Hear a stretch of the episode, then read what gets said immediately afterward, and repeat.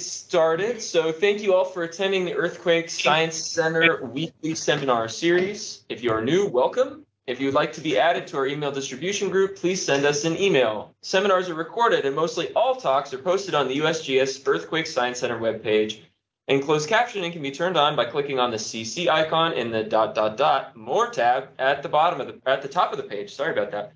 Attendees, please mute your mics, turn off your cameras until the Q&A session at the end of the talk, and submit your questions via the chat at any time, or you can wait to turn on your camera and ask your questions during the Q&A session, which will again be at the end of the talk. So, announcements for today, November 15th, 2023. It is Transgender Awareness Week nationwide from the 13th of November through November 19th. Also, today is the ESC All Hands meeting at 11:30, precisely in 1 hour, so see the email from Christina Hearn or check your calendar for the link. There will not be a seminar next week, the 23rd, the day before Thanksgiving, but we will be back on November 30th with Heather Kroon from the California Geological Survey, so be sure to tune into that.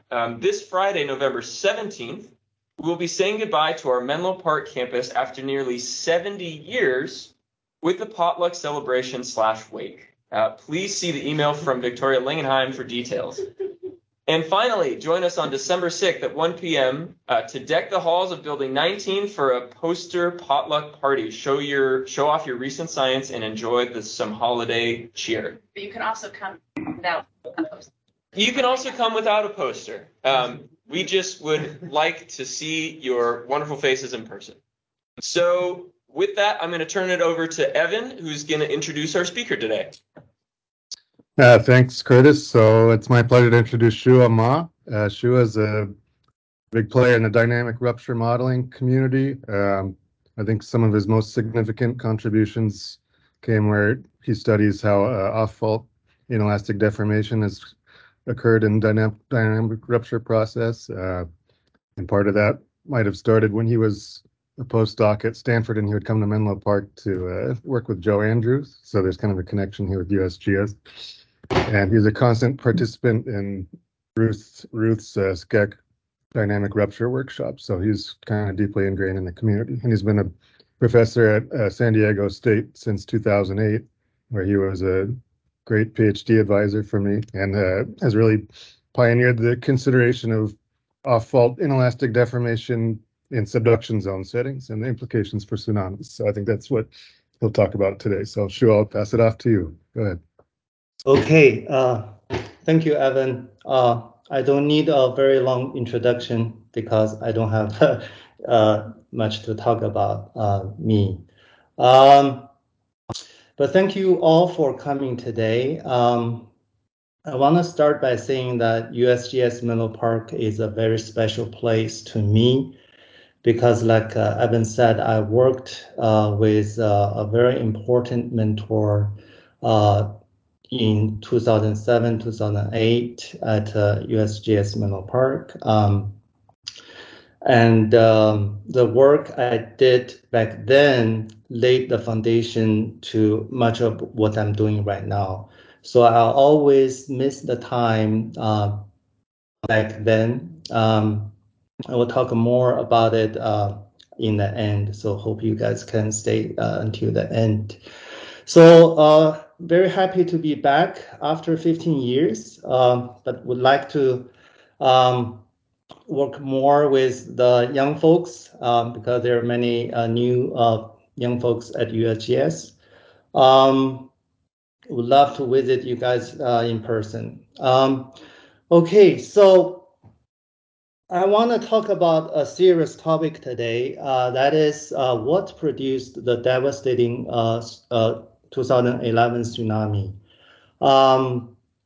As you see in this photo, I want to talk about a minimalist dynamic rupture model for the 2011 Tohoku-Oki earthquake with wedge plasticity. So I want to emphasize the word minimalist because this is not, I don't claim this is a complete model, but it's rather a very simple model that can capture some essential features of this earthquake and tsunami.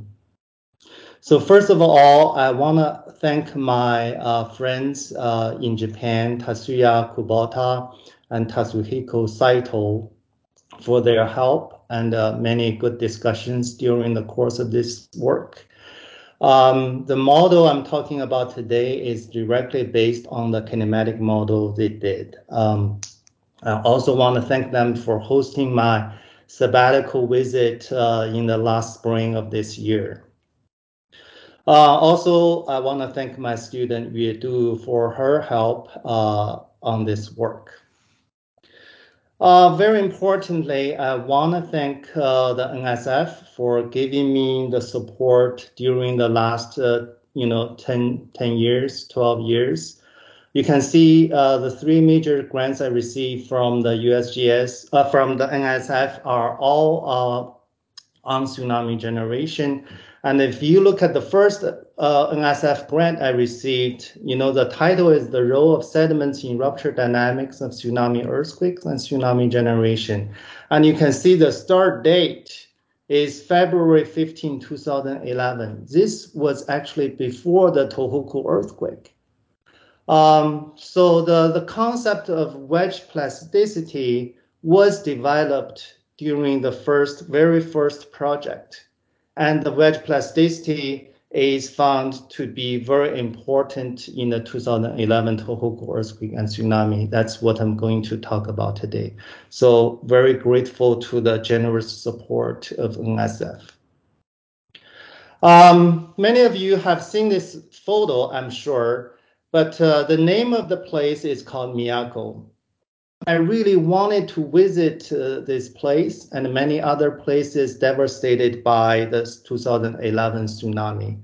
So during this sabbatical in May and June, after spending a few days in Tohoku University in Sendai, you see Sendai here, and then Miyako is actually right here. Just want to show you where it is. It's about 160 miles northeast of Sendai. So I spent 4 nights in Miyako and I went to several places like Noda. You guys can see this is a photo in front of a tsunami monument. And I don't have a big smile on my face and you guys can understand why. This is a photo in Chiki fishing port. Okay, you can see the actual run-up here is about 32 meters. So in 2016, on my first sabbatical, I went to a place called Onagawa. And this is near the southern tip of this coast. You know, this coast is called Sanriku Coast. So the largest tsunami heights, the extreme run-up, were observed along the Sanriku coast. And this is the coast I will talk about, a few times in this talk. The other reason that I kind of look depressed is that I was deeply concerned that our scientific community misinterpreted the physics of tsunami generation in this event. So let's talk about the physics of tsunami generation in this event. I think after 12 years of work, extensive work about this earthquake and tsunami, there seems a general consensus that the 2011 Tohoku tsunami was generated by large shallow slip. Because all the models are elastic dislocation models. So the theory of elastic dislocation tells us the uplift is proportional, is roughly a slip times sine dip. So in order to get uplift, you need large slip. Also, if you hold the uplift the same, if the dip is shallower, you need large. Also, the shallow dip will lead to large slip. But there's a problem with this hypothesis. That is, the large shallow slip on a shallow dipping fault You can see this is a cross-section of Japan Trench with no vertical exaggeration from this paper. So you see how shallow the dip is. You know, the large shallow slip will lead to nearly horizontal displacement. And horizontal displacement is inefficient to generate tsunami. I'm not saying horizontal displacement does not generate tsunami, because if you have certain slope, the horizontal displacement does lead to tsunami. But the efficiency is quite low because the angle of this slope is also very shallow. So basically the slope plus the dip, so it's this angle that controls the efficiency of the tsunami generation. If the angle is very small, then the efficiency is quite low. Another thing, very important thing, is if you have a very narrow wedge, okay, then there's a large stress concentration. So if you have weak sediments near the toe, you know, then the stress will cause failure. So the deformation will not be elastic anymore. So you will have inelastic deformation. So I'd like to put a question mark here, because the elastic dislocation theory can fail in shallow subduction zones if you have large stress concentration in rich sediments. I talked about this for about 10 years, more than 10 years, and people just ignore me. But the recent observation in the Japan Trench actually showed the evidence of inelastic wedge deformation, also show the elastic dislocation theory cannot explain the observation in the northern Japan Trench. So let's look at the differential bathymetry observations here. And, you know, it's well known that, you know, the profiles of differential bathymetry, you know, of Miyagi, Miyagi Prefecture, this is Sendai Bay, and this is the JFAST drilling hole. You know, very large horizontal displacement over 50 meters occurred at the trench. But there is one key observation about the 2011 Tohoku tsunami, that is, if you look at the tsunami heights, you know, the run-up height, and you can see the run-up height along the Sanriku coast is much greater than the run-up height in Sendai Bay, also south of Sendai. And large horizontal displacement, large shallow slip, you know, of Miyake in the central region here cannot explain this observation. You know, also in 2017, there are two profiles in the northern Japan Trench. And let's just show some details here. And in these two northern profiles, you can see the horizontal displacement is quite small compared to the large horizontal displacement, you know, in the south. So the uncertainty of the horizontal displacement is about 20 meters. So you can see the horizontal displacement in the red arrow here, the red numbers here, are within the uncertainty.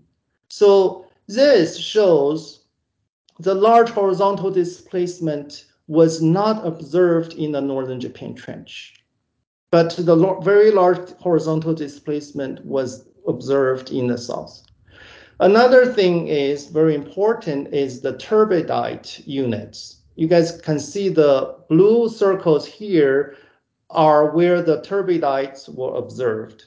Turbidites were caused by strong ground motion, large shallow slip. Okay, so this is consistent with the differential bathymetry data where the large horizontal displacement were observed. But you guys can see north in the northern Japan Trench, the blue crosses here shows the turbidite units were not observed. So this is consistent with the differential bathymetry data. So no large horizontal displacement or large shallow slip were observed in the northern Japan Trench.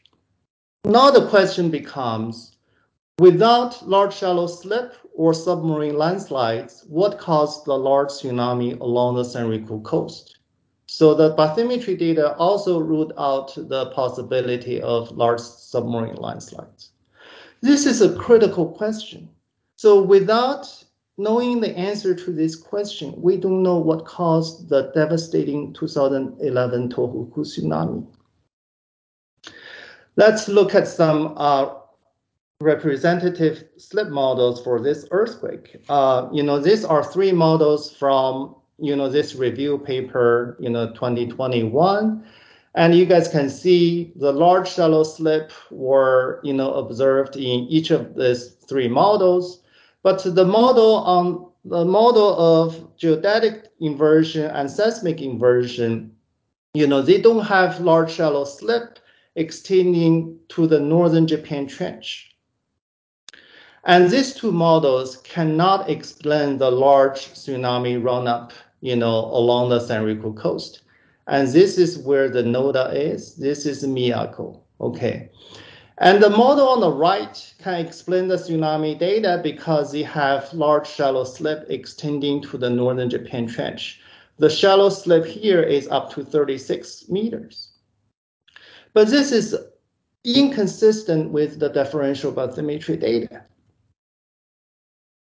Another very important observation in 2011 is at two ocean bottom pressure sensors, TM1, TM2, and the three GPS buoys, off the Sanriku coast in the northern Sanriku coast, the data showed a distinctive impulsive signal. And you can see this sharp impulse was observed at these five stations.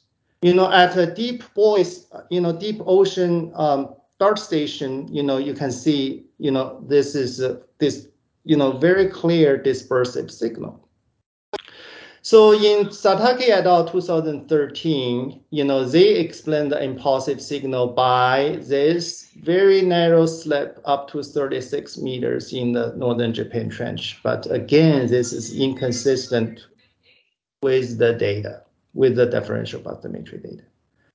So although, the model, the elastic dislocation model of Satake et al. 2013 can explain the tsunami data very well, but this is inconsistent with the important observation of differential bathymetry data. So another more recent model that's it's well cited by people is this work done by Yamazaki et al. 2018. So they asked the question whether or not they can come up with a slip model that explains the large tsunami run-up along the Sanriku coast. And indeed, they came up with this, slip model, with large shallow slip, again, very large shallow slip, up to 36 meters. And they were able to explain the run-up, just by ignoring the large, some very high run-up values, but they can fit the run-up, distribution reasonable well.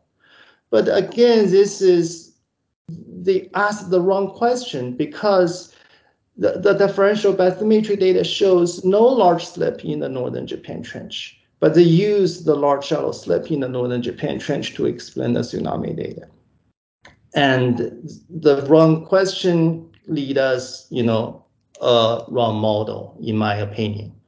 If you look at the fitting of the impulsive tsunami at TM1, TM2, the black is the data, the red is the synthetic, and you can see their model cannot explain the tsunami, the impulsive signal very well. So one of the early hypotheses is the largest run-up was caused by a large submarine landslides, done by Tappan 2014. Like I said, this hypothesis was ruled out by the differential bathymetry data, although they can explain this large run-up along the Sanriku coast due to landslides, but this model is also ruled out. Last year, in 2022, Kubota et al. Published a kinematic slip model.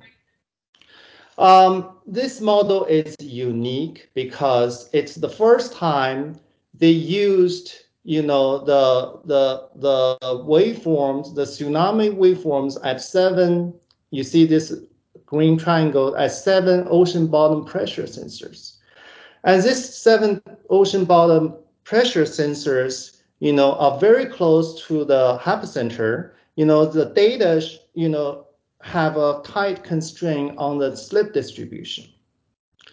The model, again, the model is an elastic dislocation model in a homogeneous half space, but they considered a curved fault. And this is what their slip distribution looks like. And you can see, you know, this slip contours 10, 20, 30, 40, 50. So they have large slip over 50 meters up dip from the epicenter. But they also resolved,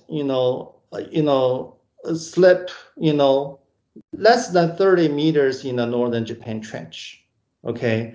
And from this slip distribution, they calculate the stress job distribution on the fault. And they propose, you know, it's a large patch of stress job, large stress job up to about 10 MPa near the epicenter that drives the Tohoku earthquake rupture. The stress drop near the trench is actually significantly small. And this is more or less consistent with dynamic rupture of a shallow dipping fault. So the free surface has a tremendous effect.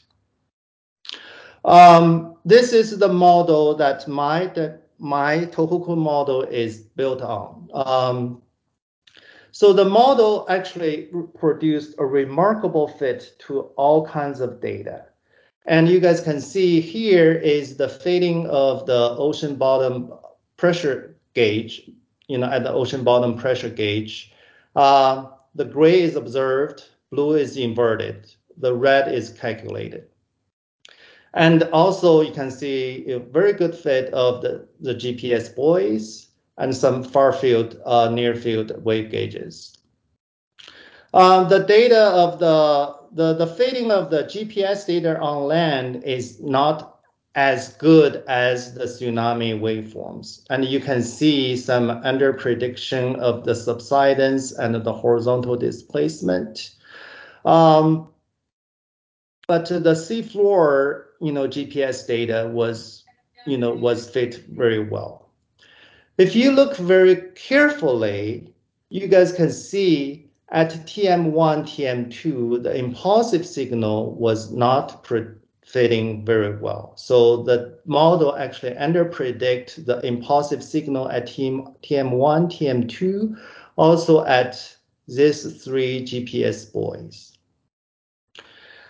Also, another thing very important is the model by Kubota et al. Actually showed previous models like Satake et al, Iinuma et al, and Yamazaki et al. These 3 slip distributions cannot explain the 7 ocean bottom pressure sensors near the large slip zone, you know, near the epicenter. You can see the fading of the blue. This is Iinuma. Satake is in red.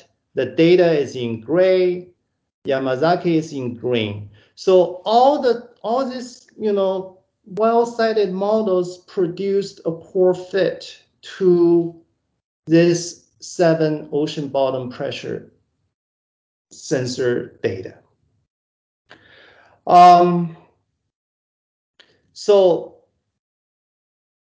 we don't have a good model to explain, you know, both the tsunami data very well, the GPS very well, also consistent with the differential bathymetry data. So I think that's what I'm getting right now. Another very important observation that accompanies the large tsunami genesis is depletion in high-frequency radiation. Hiro Kanamori identified this in 1972, and he you know, he said if earthquake can generate large tsunami with depletion in high frequency radiation, these earthquakes are tsunami earthquakes. So in the last 60 years, and we don't understand what's the physics that caused the large tsunami genesis and depletion in high frequency radiation. Also, you know, the observations shows that tsunami earthquakes are very shallow. They occur in upper 15 kilometers. This is a frictional stable region or conditional unstable regime. And these earthquakes tend to have slow rupture velocity and or long rupture duration. And they tend to have low energy to moment ratio. And what's the physics for, you know, for all these anomalous observations? We don't quite know. So one of the classic tsunami earthquake was the 1896 Sanriku earthquake. You know, this is shows the location of the 1896. And you guys can see this is the run-up distribution of the 1896 earthquake tsunami. And you can see the largest run-up is at a place of Liaoli, and this is up to 40 meters. And the large run-up was also observed in the northern Japan, in the northern Sanriku coast. And you can see the largest run-up are comparable to the 2011 Tohoku tsunami. Why the Sanriku coast, you know, tends to have such large tsunami height? And another famous earthquake is the Outer Rise normal faulting earthquake in 1933. It also produced large run-up along the Sanriku coast. The answer I provided to all these important observations, the in tsunami earthquakes in 2011 Tohoku earthquake and tsunami, is inelastic wedge deformation. This is the work done about 10 years ago when Evan was still a student. You know, we published 2D models of inelastic wedge deformation. You know, I showed the inelastic wedge deformation generates tsunami efficiently with diminishing slip on the fault. And you guys can see on the left here shows the elastic model. You know, you see when you have large slip, shallow slip, shown here by red, and it generates, you know, this large horizontal displacement parallel to the fault. I mean, the displacement is parallel to the fault. But if you have inelastic wedge deformation, and you can see you have diminished the slip near the trench, but you produced large uplift. I'm showing here is basically the inelastic strain. The inelastic strain here is basically the all-fault potency density. So it contributes moment. So basically you can consider there are many point sources, you know, in the wedge due to dynamic failure that produced this large uplift. Also, inelastic wedge deformation is a large energy sink. I think this is a well-known mechanical concept. So if it's a large energy sink, this can naturally lead to slow rupture velocity. And you can see this is time-space plot of slip velocity. You can see the slope of the rupture velocity here is quite small compared to the elastic case. So slow rupture velocity, deficiency in high frequency radiation, and the low energy to moment ratio. So the inelastic wedge deformation can explain the anomalous of observations of tsunami earthquakes. And the anomalous, features accompany the large tsunami generation. I gave a plenary talk at SCEC in 2013, so 10 years ago. My talk was after Fred Chester, who talked about large shallow slip in the Tohoku earthquake and some J-FAST drilling data. after that talk, after I gave my talk, you know, many people talked to me saying, you know, you showed diminished shallow slip by inelastic wedge deformation, but in the Tohoku earthquake, actually very large shallow slip was observed. So this is just opposite. And people were very skeptical about this model. And I wasn't, when I gave the presentation, I did not intend to apply this mechanism to Tohoku earthquake. I simply to show, my intention was to show this is more efficient to generate tsunami. So I was devastated. You know, after the next 3 years, I stopped working on tsunami generation because my model was criticized. But then in 2017, the observation, differential bathymetry observation in the northern Japan Trench was published by Jamstick in GRL. And they showed in the northern Japan Trench, the large shallow slip was not observed. So in 2019, I, you know, working with Shi Ying Nie, we actually came up with a 3D dynamic rupture model with wedge plasticity. We did this model for magnitude 8 earthquake, just like 1896 Sanriku earthquake. And you can see the length is about 240 kilometers. The width of the fault is about 60 kilometers. You know, we consider variation of a parameter called closeness to failure. So basically, you know, if you have strong variation of CF, so basically, if CF is high, you can have more inelastic wedge deformation. If CF is low, you will have smaller inelastic wedge deformation. We actually showed if the CF is high, you know, in this section of the fault, you actually generate uplift efficiently with diminishing slip, just like the 2D model. If the CF is low, and you have very large shallow slip, but the uplift, you know, is lower compared to inelastic uplift in the north. You know, we showed this is a mechanism that can explain the 2011 Tohoku earthquake and tsunami, you know, consistent with the differential bathymetry data, also the tsunami height distribution, you know, along the coast.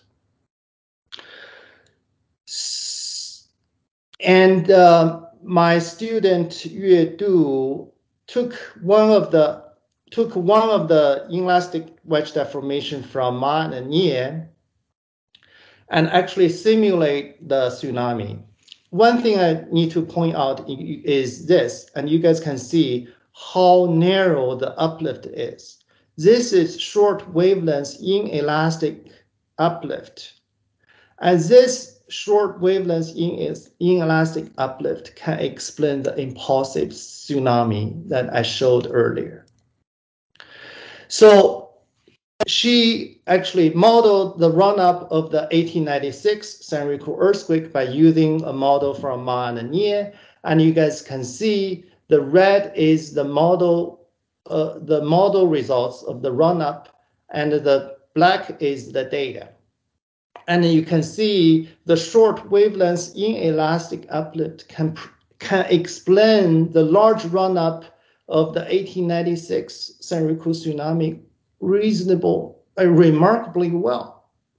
So the reason is you can see how rugged the Sanriku coast is. You know, if you have a short wavelength tsunami, the short wavelength tsunami will be amplified by the small features of the bathymetry, you know, topography along the coast. So the run-up will be greatly amplified.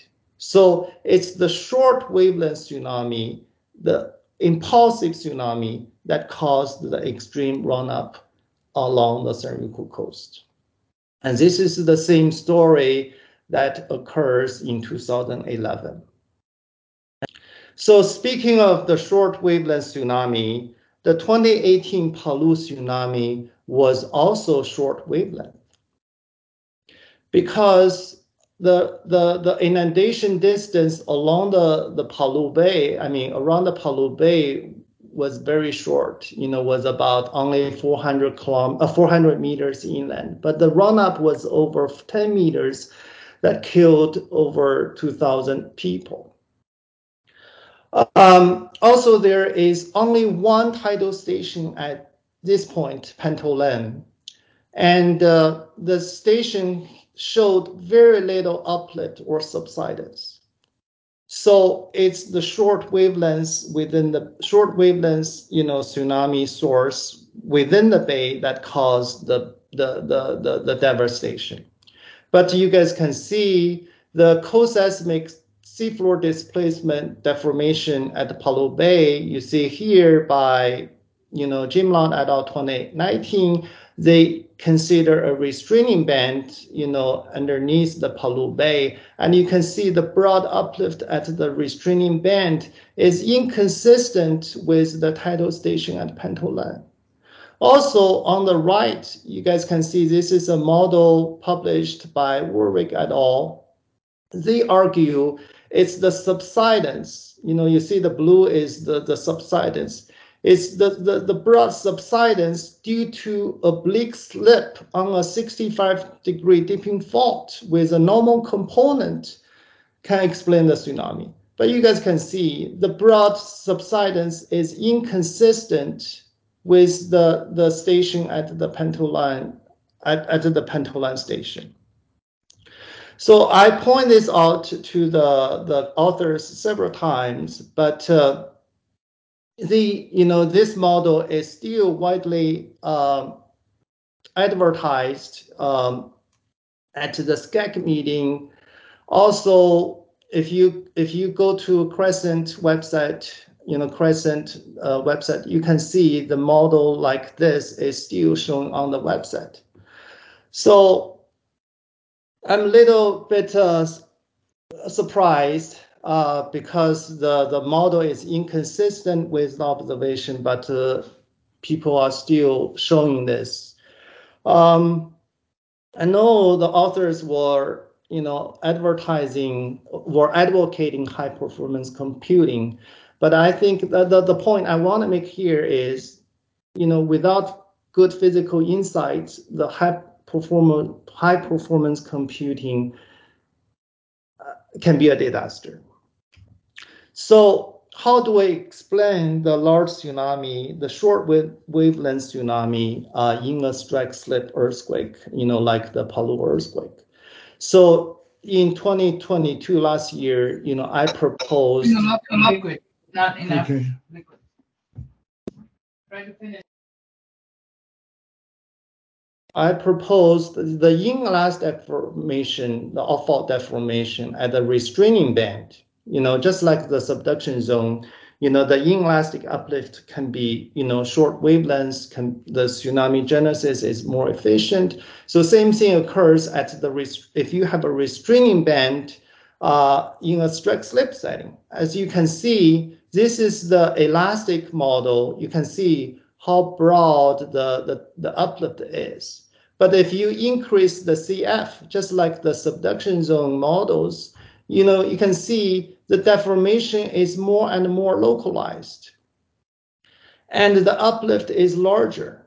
And you can see if you have a CF that's, you know, 0.95, the peak uplift is about 3 times, less than, more than 2 times larger than the elastic model.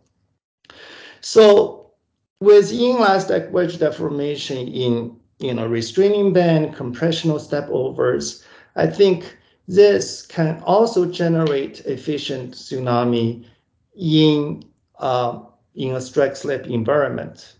This can apply to the 2018 Palu tsunami. I know folks at USGS work on Lacustrine paleoseismology. So maybe some paleo tsunami deposits in large lakes, you know, around large lakes, can be due to inelastic deformation. And this mechanism probably has not been considered yet. I think this is an important mechanism for tsunami generates in a strike slip setting. So how do we understand inlet deformation?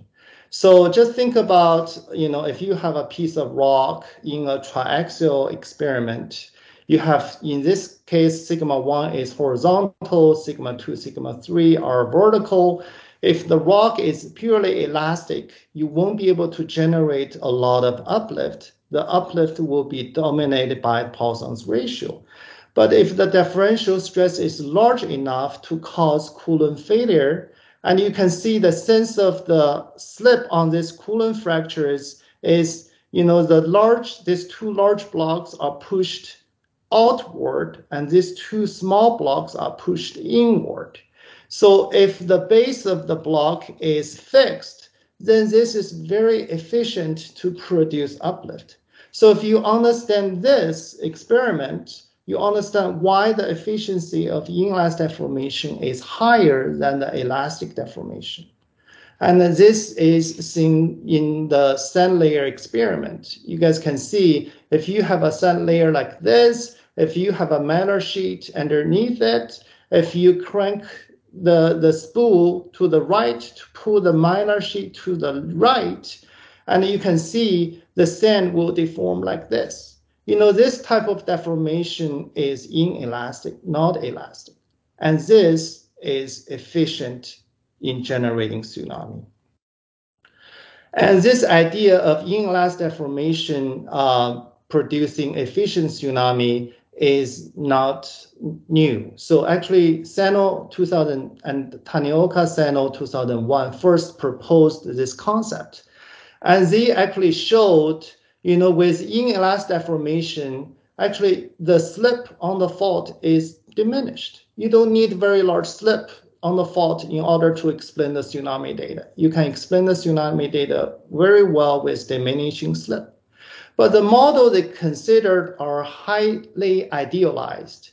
They considered, you know, the sediments as incompressible or with very high Poisson's ratio. You see the Poisson's ratio is 0.49.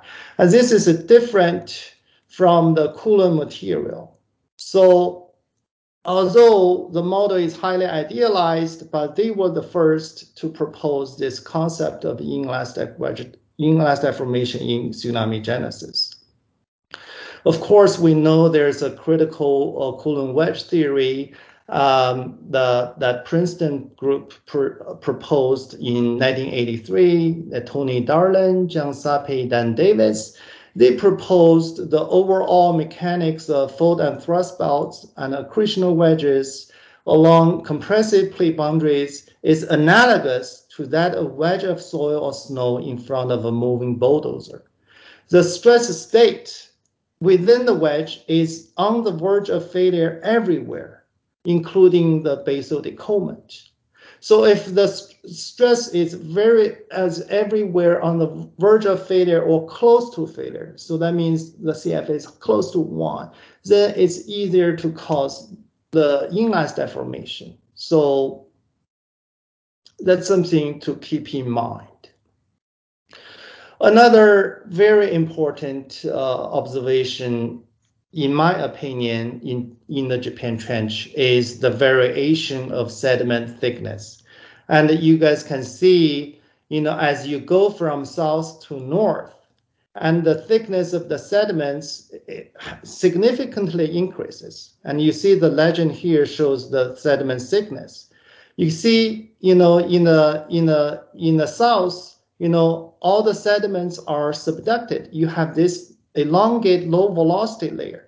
But as you move into the northern Japan Trench, you can see actually there are a lot of sediments. So the sediments form this large sedimentary wedge.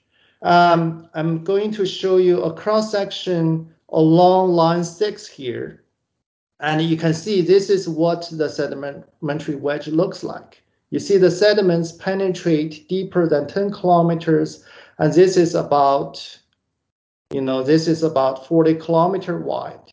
So if you go to northern Japan Trench, the thickness and the width of sediments is even greater. And this sediment, large sedimentary wedge directly face, you know, the Sanriku Coast. And this is, may not be a coincidence, you know, the Sanriku Coast hosted the 1896, the 1896 Sanriku tsunami was so large because, you know, there are large sediments in the northern Japan Trench due to inelastic wedge deformation. Because sediments being weak, so the inelastic deformation can occur more easily. So the idea of considering the long strike variation of sediment thickness was actually suggested by Dr. Seno. During my first sabbatical leave in ERI at the University of Tokyo, I was fortunate to meet with Dr. Seno and showed him my 2D model of the inelastic wedge deformation. And he was very interested, and he suggested that I look at the long strike variation. And during this time, the second time I visit ERI, and I heard he already passed away. So I would like to thank him, because without his suggestion, I wouldn't be able to develop this model for the Tohoku earthquake. So let's look at this, the actual model for the Tohoku earthquake, 2011 Tohoku earthquake. So I basically consider the same data set as Kubota et al. You know, I have the GPS stations on land, and I have this, you know, GPS buoy stations offshore. I also use the same ocean bottom pressure sensors in yellow, and the seafloor geodesy, seafloor GPS data in green. And the white line here shows the fault plane. And it's about 200 kilometer wide and 600 kilometer long. And showing here in yellow is the sediment thickness, the fading of the sediment thickness data of Suro et al. And it's basically the solid yellow line is the surface trace of the backstop. And this dashed yellow line is the trace of the backstop surface on the plate interface. And you can see the large sediments thickness in the northern Japan Trench. So I incorporated the sediment variation along the Japan Trench. Let's take a closer look at all the stations. And you see the ocean bottom pressure sensors and seafloor GPS stations, GPS buoys, and the orange rectangles here are the subfaults of the 1896 Sanriku earthquake, basically a model done by Satake 2017.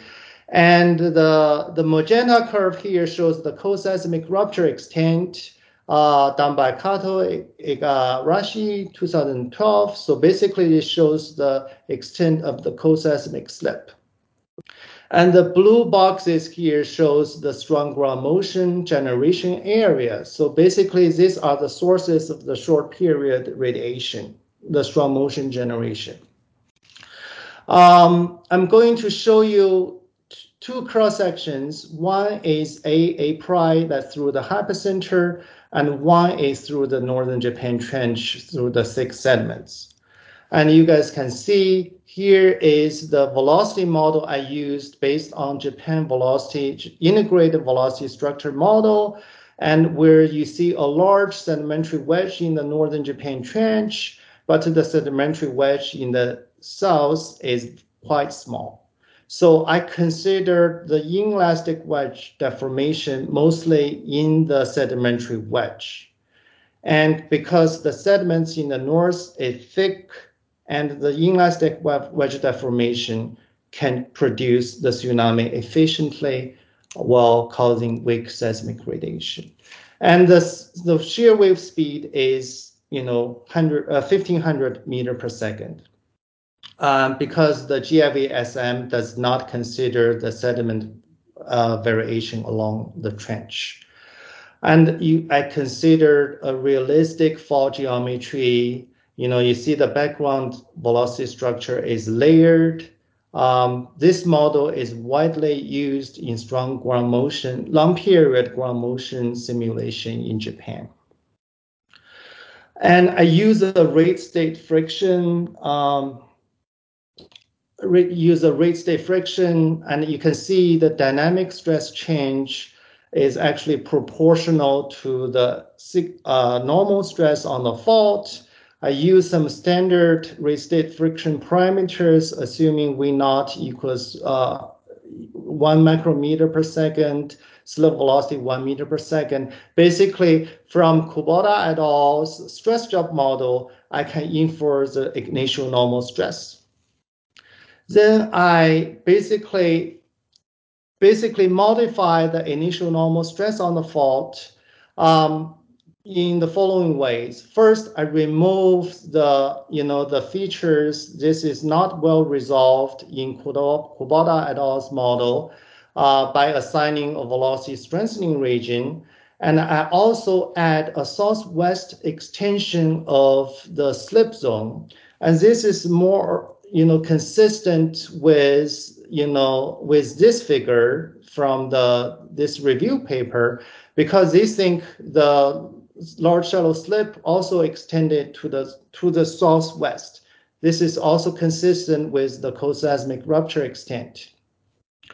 And this is not in the Kubota et al.'s model.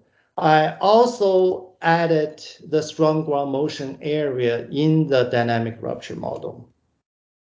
Some standard rate state friction parameters on the fault. So everywhere with the stress job, I assume A minus B is 0.004. Everywhere is velocity strengthening, I assume it's positive 0.004. So I use a Drucker-Prager yield criterion. This is a formulation directly follows Ivaska et al. 2008. You have shear stress on the left, yield stress on the right. The CF is the ratio between shear to the yield stress. If CF is close to 1, that means the wedge is close to failure. If CF is small, that means the wedge is far from failure. So CF is an important parameter I used. So I allow, and basically I'm going to show you a simulation with inelastic wedge deformation that, so the inelastic wedge deformation is in the sediments, you guys can see showing here. I allow the CF to vary from 0.1 from here to 0.9 smoothly. So basically, the large CF is only in the northern Japan trench in the sedimentary wedge. So elsewhere, the inelastic deformation is small. So I'm going to show you the slip velocity, shear stress change, and 6 cross sections showing you the seafloor displacement and the inelastic wedge deformation. Let me show this to you. Basically, you guys can see the rupture is quite smooth, but although the stress job is heterogeneous on the fault, as the rupture breaks through the trench, it produces very large horizontal displacement because the wedge deformation is almost elastic. But as you can see, there's a large stress job in the strong motion generation area localized. But very surprisingly, you can see the rupture propagation in the northern Japan trench is very slow. And the slow rupture propagation is caused by the inelastic wedge deformation. And the inelastic wedge deformation produced significant uplift, but with small horizontal displacement. This is in contrast to the large horizontal displacement in the south. So just want to show you the slip distribution. This is, you can see the largest slip is 75 meters, you know, about 50 kilometers north of the hypocenter. And the slip in the northern Japan Trench is actually less than 20 meters. This is more or less consistent with the differential bathymetry data. And here I'm showing you the rupture time contours every 10 seconds. And you can count how many contours in the northern part. You can see the rupture velocity here is actually very small. It's only 850 meters per second. So how do we understand this slow rupture propagation in the northern Japan Trench? And you can visualize this as a slowly moving bulldozer, okay, pushing sediments in front of it. But so the sediments reach a critical state to generate tsunami efficiently while dissipating energy. So this is why the rupture velocity can be so small. And this is significantly less than the shear wave speed, 1.5 kilometers per second. And you can see the model predicts the GPS data reasonably well, okay? And the data fit is better than the fitting in Kubota et al.'s model. That's because, you know, I consider the strong ground motion generation area, and this can cause subsidence because it's close to the coast. So the fitting is very good. And here I'm showing you a rupture snapshot at 122 seconds. You can see the peak slip rate is 1.91 meter per second.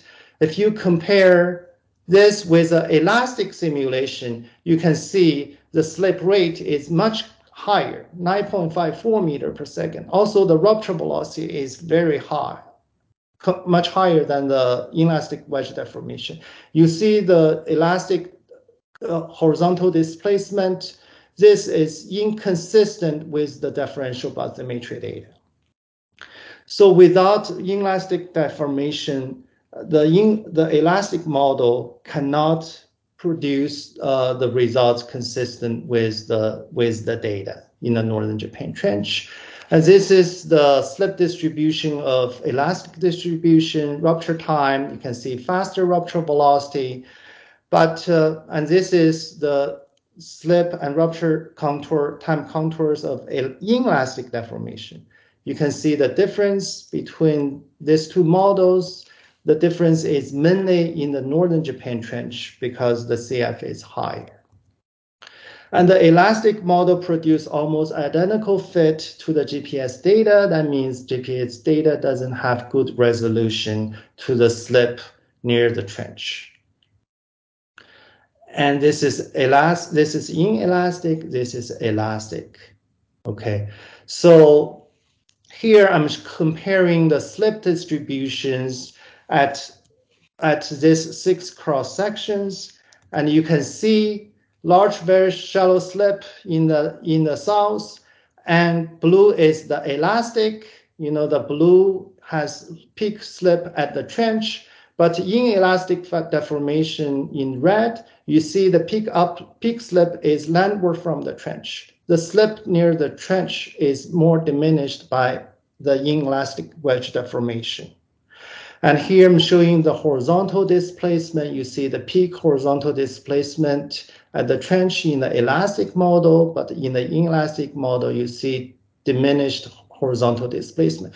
And the deformation profile shown here is more consistent with the differential bathymetry data shown here. You see large horizontal displacement in the south, but without large horizontal displacement, the inelastic deformation produced significant uplift. This is consistent with the differential bathymetry data.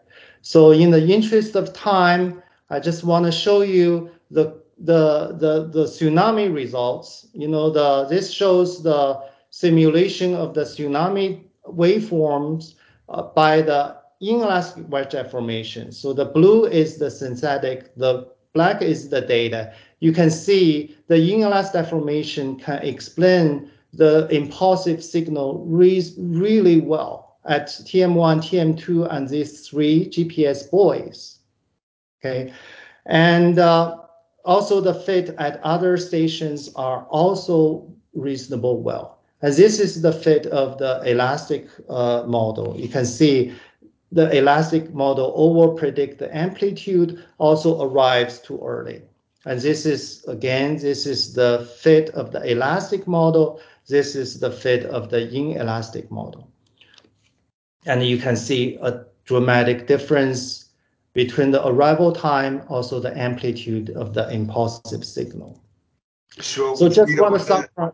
We don't want to cut you off, rush you, but we're at 11:30. So if you could wrap up in 1 or 2 minutes. Okay, okay. Let me just wrap up. So a minimalist dynamic rupture model with plasticity and sediment thickness variation can explain the key observations. So the free surface and compliant panning wall with predominantly elastic off response can explain the large shallow slip at trench without requiring any dynamic weakening mechanisms. The wedge plasticity due to sediments in the northern Japan Trench explain, you know, can explain all these anomalous observations very well. Also, I want to see this loudly. It's a serious misconception to see that the 2011 Tohoku tsunami was caused by large shallow slip. And this is my last slide. I just want to say a few words about Joe. I work with Joe since 2007. And basically between 2000 and 2007 and 2016, this is the last photo of Joe and I. And we were really close. And we, you know, after I left the Bay Area in 2008, we just, you know, found each other at meetings. Joe would travel to the AGU meetings to meet with me for lunch. And Joe passed away in, you know, 2 years ago. I've been thinking what I should do for him. I couldn't write a paper in SL to remember him. So after some thoughts, I would dedicate this Tohoku work to Joe. I will take the full responsibility if people criticize this model. It has nothing to do with Joe, but I miss him. Thank you very much.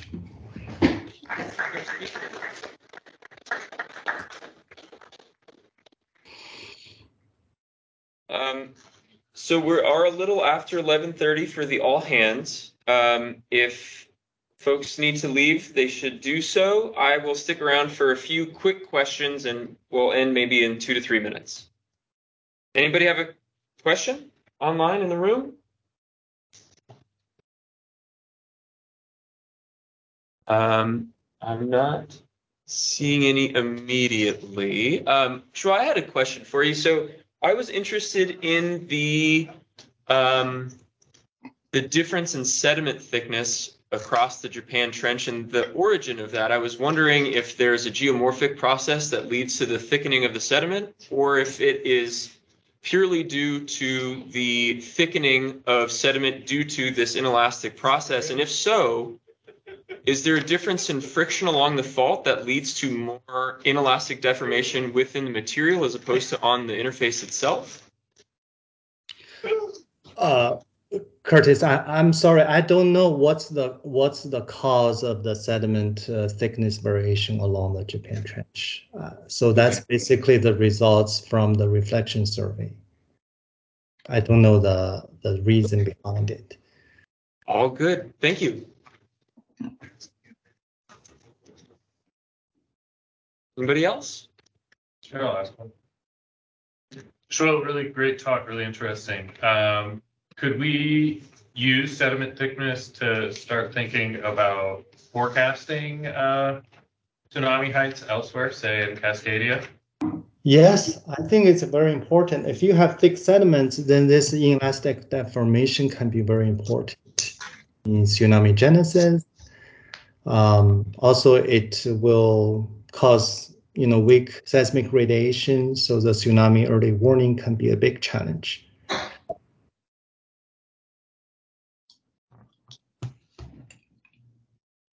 Others? Wayne, I just had a quick question and comment. First of all, I was at the 2013 SCEC meeting, and I do not think I was discouraging to you. Thank you very much. Kudos to you for being persistent about this, because you made a very, very convincing case to me today, and I think we've learned a lot about tsunami genesis for large earthquakes. I just had one quick question. Your CF parameter is kind of an empirical adjustment parameter, and my guess is that the CF parameter kind of trades off with the slip, with the shallow slip. Could you say a little bit more about that, and whether there is some material property that CF represents that can be observed? So CF in this model is closeness to failure. So basically, it's a measure of how close the stress state is to the yield stress.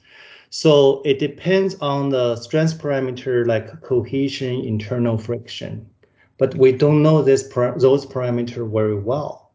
Also, we don't know the stress state very well within the sediments, let's say.